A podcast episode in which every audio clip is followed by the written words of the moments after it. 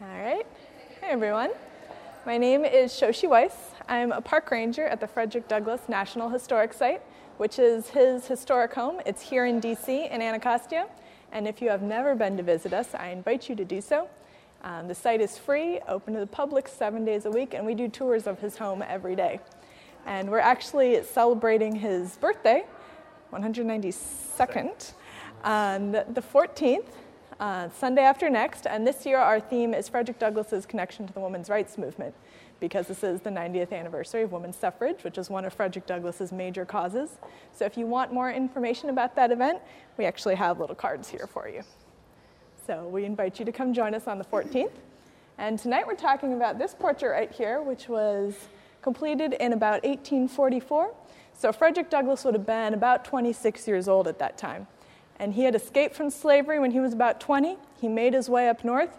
And so, this period when the portrait is painted, it's that time when he's just beginning to gain his reputation as one of the most brilliant and eloquent abolitionist orators. And one year later, in 1845, he would publish his narrative of the life of Frederick Douglass, and that's still recognized today as one of the most powerful autobiographies in American history. He laid bare the horrors of slavery, and he took America to task for perpetuating that institution. And if this portrait looks familiar to you, it was actually used as the basis for the frontispiece in the narrative. So that's what that illustration was based off. So the expression probably looks familiar. But this portrait itself is actually, it's more than just a portrait of a famous American. Frederick Douglass himself was very conscious of the power of portraiture, of its ability to communicate both good and evil. And part of that was a response to the way that African Americans were often portrayed in the visual media at that time. Oftentimes, what Americans saw of African Americans in the newspaper and that sort of thing were political cartoons and other images are basically exaggerated racist stereotypes. And Frederick Douglass himself said in 1849 that an African American could never have an, impar- an, impartial portrait at the hands of a white artist because he felt that white artists had internalized these stereotypes too much. So he himself, he actually preferred photographic portraits because he felt that it was harder to alter them. You could get a much better likeness. And another way that Americans would often see images of African Americans in the media was abolitionist propaganda from the abolitionist movement trying to end slavery. And one image that you've probably seen before, it's that seal with the kneeling slave, and it says, Am I not a man and a brother? That was basically adopted by the abolition, abolitionist movement, and they put it on all their pamphlets, they put it on cups and plates, they sold it, trying to raise sentiment against slavery. And although Frederick Douglass was very involved in the abolitionist movement, that was his main cause, he did have a problem with that beseeching pose of the slave. If you take a look at this portrait, he's not beseeching anyone, he's not supplicating anyone. This is the image of a man who is taking America to task and challenging America to stand up to its democratic ideals. And this portrait is actually, in that way, it's very similar to another famous abolitionist image, which you might have seen of Cinque from the Amistad. There was actually a movie made about the Amistad in the 90s. So that was um, a group of West Africans who were kidnapped, and they, they by a Spanish slave, uh, slave ship, and they took over the ship. They were able to control the ship, but then the U.S. Navy intervened and brought them to Connecticut, and they were actually put on trial. And the leader of that group, his name was Cinque, um, an abolitionist named Robert Purvis commissioned a portrait of him. And this portrait of Cinque, he's wearing a toga, like a classical garment, he's holding a staff, and he has the same sort of gaze, gazing off into the distance. And it caused a huge stir. Frederick Douglass actually has an image of Cinque hanging in his home. But one editorial about that um, image said that it would um, strike fear into the hearts of any slaveholder. So you can get a sense that a portrait like this might have been profoundly unsettling to a white American at that time. They were not used to seeing African Americans um, portrayed in this way. And Frederick Douglass actually articulated how he felt about portraiture um, here in DC in a speech in 1873. Because it wasn't just his, his image that he was concerned with. He felt that images of inspiring people have the power to um, help you to remember what you're doing with your life. If you come to visit us at the historic site, you'll see that the walls of his home are covered in portraits of other activists, President Lincoln, all sorts of people that he admired, and you'll see their images all over the home. So the speech that he gave, it was actually because the Sumner School here in D.C. Um, it was named after the abolitionist Charles Sumner, and it was opened as a school for African American children. And the school board had originally set aside $500 to purchase a portrait of Charles Sumner, the abolitionist, and then a later school board went back and revoked that decision. And this caused a furor, and a meeting of 300 people convened on the issue. Frederick Douglass was there, and he was asked to speak. And he stood up and he told the audience that this portrait of Sumner wouldn't just be a pretty picture on the wall. He said that it would have the power to inspire these students, and that it was important that the community remember that and that they put up this picture because he said that it could be said that a picture is a very small thing, but that that would be a great mistake. He said that the portrait of Sumner would stand for all the grand and all commanding ideas that have given shape to our national identity. And I would say that you could say the same thing about this portrait of Frederick Douglass that we have hanging here. And it is quite fitting that we do have a portrait of Frederick Douglass hanging here in the National Portrait Gallery because his image here can continue to inspire and challenge us to live up to his vision of a more equal and inclusive America. And so that's my little speech. But if you have any questions, any discussion, that's what we're here for. The painter, it's an unidentified artist. I looked, I could, I mean, I don't know if you know more about it, but I don't know. I don't know. Yeah. But I am assuming that Frederick Douglass would have approved of this particular image because it has the expression that he was always going for in his portraits. He got mad whenever he was depicted having too amiable or kindly of an expression because his goal, he said it himself, was to agitate, was to help people think about what they were doing and to challenge what was going on. So he didn't want to be looking too friendly in his pictures. He wanted to be looking challenging, determined. Where So did it before? This Where particular picture? where did it come from? Wasn't always here, was it? I don't know. I don't know. Did he own it? This quote, power concedes nothing without demand. It never did and it never will. Yes. Yeah, go Yeah, for it. yeah. And, and, and he talks about you can't have lightning without thunder, and that tells you he's not joking. Yeah. Serious. Would you say he was a pretty, I mean, generally speaking, a pretty um, shrewd or focused um, manager of his image? You- Yes. You mentioned he didn't like to Yes. portrayed smiling. Yes, he was. Um, that's one of the reasons why he liked photographs because he was able to pose himself to arrange his expression the way he wanted, and he did have certain images that of himself that he liked the best. One of the famous ones is of his face in profile when he's older, kind of looking off into the distance. So we actually have that image at the home. But he was very careful about that because he said himself that the picture is part of the message. Like the frontispiece illustration in his narrative, that's part of the story. People need to know that they're not just reading any story about any escaped slave, it's a story about one man, it's a story about Frederick Douglass. Do you know why he chose to, um, to move um, to Anacostia when he did, or or why there and then? So he had moved, he was living for, after he escaped slavery, he was living in upstate New York for a long while. And then in 1872, his house in Rochester burned down. So he moved to the DC area because he was involved in the New National Era, a newspaper here in the city. And then he moved out to Anacostia about five years later in 1877. And part of that was just because he wanted a bigger home. But um, If you, if you go through his house, he doesn't have just portraits up in his house. He also has landscapes. We get this gorgeous view of the DC area from the house. So we think maybe he likes landscapes. Um, and also, as, as you're talking about here, he understands the power of portraiture because he understands the power of symbols. And he, he sees himself often as a symbol to change the country. And so, oh, and so, that's. Um, he sees himself as a symbol to try and change, help change the country. And so, being the man who lives in the big house on the big hill, overlooking the Capitol, overlooking the White House, this is probably not lost on him when he buys that house. But he lived on, the- in the house on A Street. Yeah. yeah, Yes. A Street, yeah. Capitol. That's the first home he moved in. there Yeah. to- And at that point, he's moving from a very urban area to an area that has housing in it, but is also more rural at that Especially point. at that time, yeah. And that became, that was the African Art Museum. That, that's before a built the museum. I think some of his things are still supposed to be there, I'm not sure. The Of A Street House, people Who bought the building yeah. are supposed to Mhm. keep kind of. Yeah, it's run by a private organization, but they do have some of his belongings there. Yeah, I've been to a function. The portrait that I'm most familiar with is mm-hmm. taken at an older age, mm-hmm. with a lot of white Yes. hair. Where is that? Where can you see the original? There's several of him when he's older. We have two of them at this site. Yes, that one with the other women's rights activists. And what is going on in this one?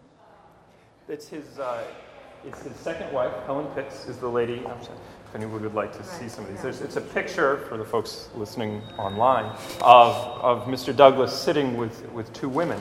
Uh, one is his second wife, Helen Pitts, who is quite the activist as well. She's a writer and a speaker and a thinker as well. Uh, and it's actually her sister as well. Um, it's, the two of them sitting together. Or the three of them, I'm sorry, three of them. And where was it taken? Was this picture taken at Cedar Hill or? We don't know. studio? We don't know. in the studio. We don't know. But that is the iconic image of Frederick Douglass with the hair. Yeah. The, the other places you'll see a lot of Frederick Douglass um, documents and, and pieces. The vast majority of his papers have been digitized and are available online through the Library of Congress. They have a special Frederick Douglass collection online, and then also the, uni- the library at Howard University has a very large collection of his effects as well. He also advised President Lincoln, didn't he? Yes. He actually advised President Lincoln three times during the Civil War, and he advised every subsequent president after that up until his death. He was considered, especially after the Civil War, he was considered an official leader of the African American community and a spokesperson. Yeah. So they would invite him to speak. Yeah. Meeting him in person was, I, I think you only met him once in person though, didn't you? Come to the White House only once or the president's house? Actually, Three times, yeah. Three times? Mm-hmm. Yeah. Lincoln was the one he met with the most, I'm pretty sure, yeah. How old was he when he died? He was He's approximately 77. 77 years old. We don't know the exact year that he's born, so it's hard to know the exact year that he died. Yeah. Uh, but his birthday is coming up on February 14th. He always celebrated his birthday on Valentine's Day. Are you doing any programming related Yes, to we the are. birthday? Oh, Yes, we yeah. are. It is the 90th anniversary of women, women's suffrage, a cause that was very dear to Mr. Douglass's Do you heart. want to hand this out? Um, sure. The, uh, some of the other portraits that you would see in the house are of Elizabeth Cady Stanton and uh, Susan B. Anthony, two of his good friends. Those are in the house as well. He's very committed to the women's rights movement. So we'll be celebrating the women's rights movement. We're going to have a wonderful actor named Fred Morsell who's going to come by and do a presentation called Why I Became a Women's Rights Man, which is a compilation of a couple of Douglass's speeches. He's a very powerful speaker. We'll have a, the most recent professor to write a book about the women's rights movement was speaking, Miss Sally McMillen. Uh, there'll be some music and some other things. Children's activities. Douglass was a great violinist, so we always try and have a violin playing in there somewhere as well. Are any of his children, did they, did he, any of children from his first wife? Yes. Yes. Did he have with his second wife as well? or All no? his kids are with his first wife. They're all with his first wife. And uh, did, did she die and then he married again? Yes. Yes. Yes. Were Yeah. there five? There were Five five, kids. yeah. Five kids. Four of them live to be adults. One of them dies when she's she's very young. And Does that family continue? They do. family- yeah, They do. is the house? They actually they actually intermarry with the Booker T. Washington family, if you've heard of him. Uh, so the Booker T. Washington family and the Douglass family uh, intermarry, and actually that branch of the family has now started the Douglass Family Foundation, which works very hard to combat modern day slavery.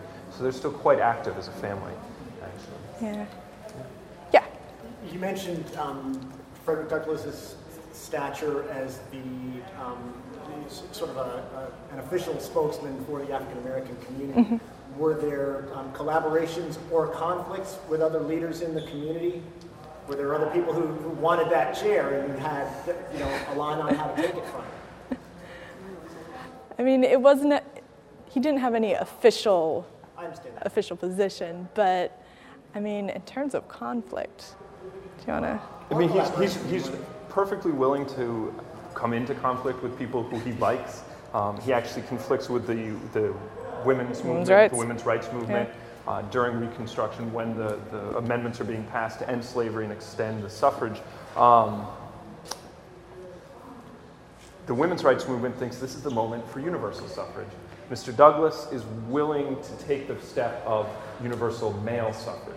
He is an advocate for women's suffrage, for universal suffrage, but he thinks the only thing that you're going, they're going to be able to get at that moment is, is universal male suffrage. He thinks once you start to get this ball rolling, it's going to keep expanding over time. So he splits with the women's rights movement at that point. So he is going to, um, he is going to, he's willing to come into conflict with folks. he has a pretty unique position at that moment in history. Um, he is going to be very well known because of the abolitionist movement. Because when the abolitionists find him, they're at a moment where they are looking to really try and become a national organization.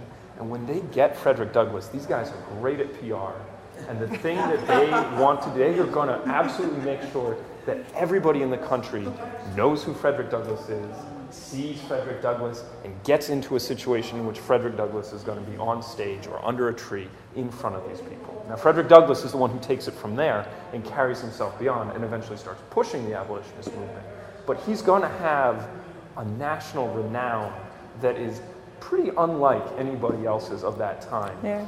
He really is. He really is very well known across the country. Was he the first African American to have a, uh, well, I know he's a recorder of deeds, to have Yes. a position like that? Was he the first, or were there others? No, there Uh, we think the first African American to be Benjamin Menendez. elected to a, a position is John Mercer Langston out in Ohio. He's actually a friend of Mr. Douglass. He's got a little carved portrait of, of John Mercer Langston in his house. Yeah. One interesting, um, in terms of being challenged, um, near the end of his life, um, Ida Wells Barnett, um, the activist um, most known for uh, against lynching, she was kind of a protege of Frederick Douglass's, and she challenged him for not speaking out enough against lynching, and he actually. Um, that actually kind of goaded him into becoming more active against that. So he certainly he did respond to that whenever people whenever people raise those kind of issues. Yeah. He's very interested in working with the younger generation. Students from Howard are frequently coming over to the house. Uh, he works with Ida B. Wells, with Paul Laurence Dunbar, with, with a lot of younger folks.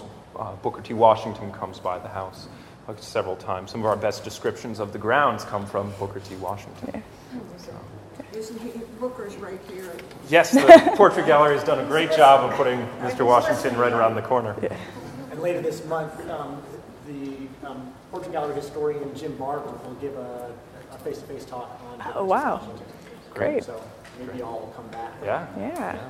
How was his marriage to the white woman, to the white woman received?